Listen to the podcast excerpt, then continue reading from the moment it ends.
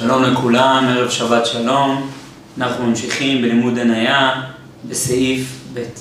אומרת הגמרא, תנו רבנן, המוליך עצמות ממקום למקום, הרי זה לא ייתן בדיסקיה, דיסקיה הכוונה היא העוקף של החמור, עוקף אור כזה, ויתנם על גב החמור, מחילה זה תיק כזה, תיק אור שנותן על גב החמור, וירכב עליהם, מפני שנוהג בהם מנהג ביזיון. אדם לוקח עצמות של מת, לא שם אותו בתיק ויושב עליו, כי זה מבזה את העצמות. ואם היה מתיירא מפני עובדי כוכבים, או מפני ליסטים, מותר. מה הכוונה שהיה מתיירא? אומר רש"י, וצריך לרכוב על הסוס ולרוץ. מפחד שיקרה לו משהו, במקרה כזה אתה כן יכול. וכדרך שאמרו בעצמות, כך אמרו בספר תורה. שגם בספר תורה אסור לי לרכב שהוא מתחתיי ולשבת עליו. אומר, הרב קוק מתייחס לשאלה של הקשר בין ספר תורה אל עצמות.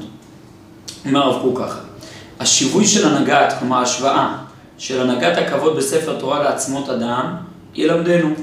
כי כאשר תכלית כבוד ספר תורה היא להוקיר את דבריה ולהיות חרד לקיים בפועל כל הכתוב בה, כדי שנגיע לשלמות האמיתית.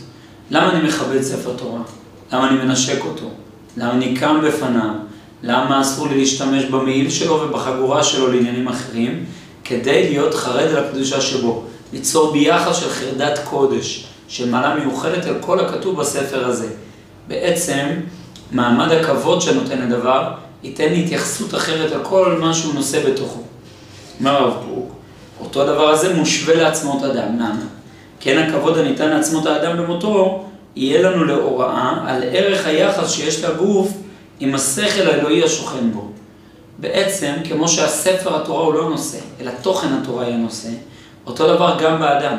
הגוף של האדם הוא לא הנושא, אלא נשמת האדם היא הנושא. ובכל זאת, כמו שאני מכבד את ספר התורה, אני צריך גם לכבד את הגוף שלי. צריך לדעת לכבד את הגוף. יש כבוד לגוף. כמו שהלל אומר, שהוא הולך להתקלח ולאכול, כי יעשה חסד עם עלובה זו. צריך לכבד גם את העלובה הזו, את הגוף הזה, הפשוט הזה, גם, גם לא לתת מקום משלו. למה? אומר הרב קוק ככה. מפני ששלמות השכל היא דבר מושכל ומושג, נדע שכפי אשר תשיג ידינו להנהיג את הגוף על דרך שלמות בדרכי קודש וטהרה, יוסיף השכל אומץ. בעצם, אנחנו יודעים ששלמות השכל זה דבר גדול, זה דבר שאנחנו יכולים להשכיל ולהשיג אותו, אנחנו מבינים מה החשיבות של שלמות השכל, להכרות הרוחניות, העולם הפנימי שלנו. מהרב קוק, לכן צריך לייצר כבוד אל נושא השכל, אל הגוף.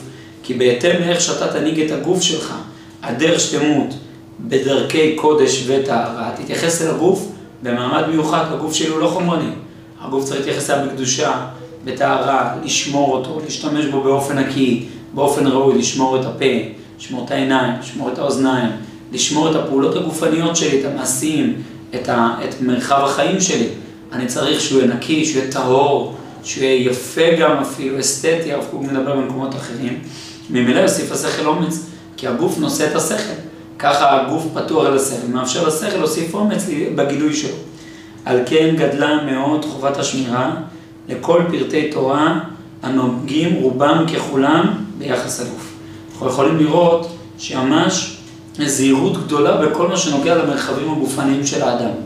לדוגמה, כשאדם ניגש להתפלל, שמור רגליך כאשר תלך אל בית האלוהים, צריך להתפנות לפני שיתפללים.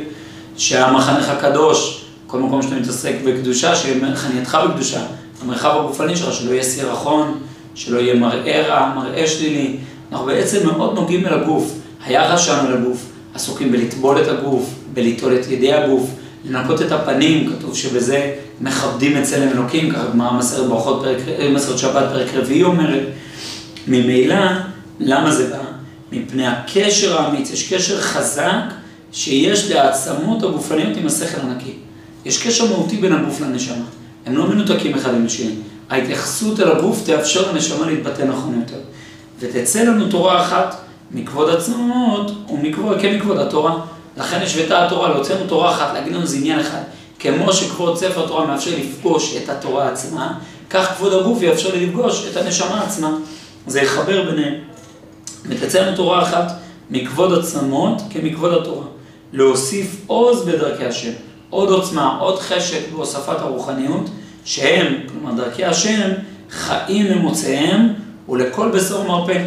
הרי בעצם שלמה המלך בא ואומר לנו שבאמת דברי התורה מצד אחד הם חיים למוצאיהם, מוצאיהם הכוונה הם מוציאיהם, כל מי שמפיק את דברי התורה מוסיפים לו חיים, מוסיפים לו חיי נשמה, מצד שני לא רק הנשמה מתברכת מלימוד התורה, אלא לכל בשור מרפא, ממילא גם הגוף מזדכך ונהיה כלי לכל הופעת הקדושה כולה, עד שחוכמת אדם תאיר פניו ממש במובן הגשמי.